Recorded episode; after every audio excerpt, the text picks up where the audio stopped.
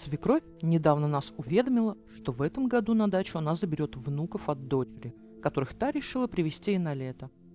А на наше возмущение отвечает, что все честно. В прошлом году ваши дети тут гостили, в этом дочери. Все честно, хлопает глазками свекровь. Но есть один маленький нюанс, который меняет все, и о котором свекровь почему-то забыла упомянуть. Мы в прошлом году ввалили в эту дачу кучу денег именно для того, чтобы в этом нашим детям там было комфортнее отдыхать. Заловка живет в другом городе, и ни разу еще не было, чтобы она на лето привозила детей к бабушке. Всегда находились какие-то веские причины, а тут прям решила, да еще и на три месяца сразу. В прошлом году свекровь сама предложила, чтобы мы привезли детей к ней на дачу. А то чего им в городе делать? А там они будут целыми днями на природе, отдохнут от садика, болеть меньше станут.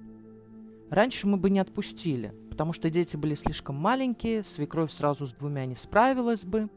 А в прошлом году им уже было по пять лет. Вполне можно и отпустить. У свекрови дача неплохая, но там многое нужно было доделывать или переделывать.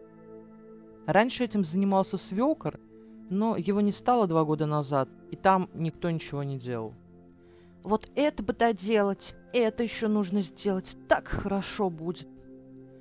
Пускай в этом году будет не очень удобно, зато в следующем дети тут будут как в санатории, увещевала нас свекровь. Мы с мужем подумали и решили, что да, надо делать, для своих же детей стараемся. Из семейного бюджета деньги стали утекать на дачу свекрови. И воду подвели, и окна поменяли, сделали пристройку под теплый санузел – Простенькие, зато в доме можно было и в туалет сходить, и помыться. На даче поставили подобие детской площадки, качели, песочницы, горка. Купили каркасный бассейн и пляжный зонтик, чтобы детям было не жарко играться и плескаться. Свекровь только руками взмахивала. Ах, какие молодцы! Ах, как чудесно все сделано! Мы сами были довольны результатом. Правда, денег на это ушло. Страшно вспомнить. Ну, ничего, один раз вложились, зато на долгие годы теперь это все. В следующем году внуки приедут, будут довольны, улыбалась она. Сейчас уже установилась погода. Мы решили узнать у свекрови, когда и внуков привозить. Саму-то ее муж еще недели три назад на дачу отвез, поправил там, что надо было после зимы. Свекровь помялась, а потом сказала, что хоть завтра можем привезти, но только на неделю. Мы удивились, что это на неделю-то? Подумали, что она может в больницу ложиться или уезжает куда-то. Просто мы не в курсе.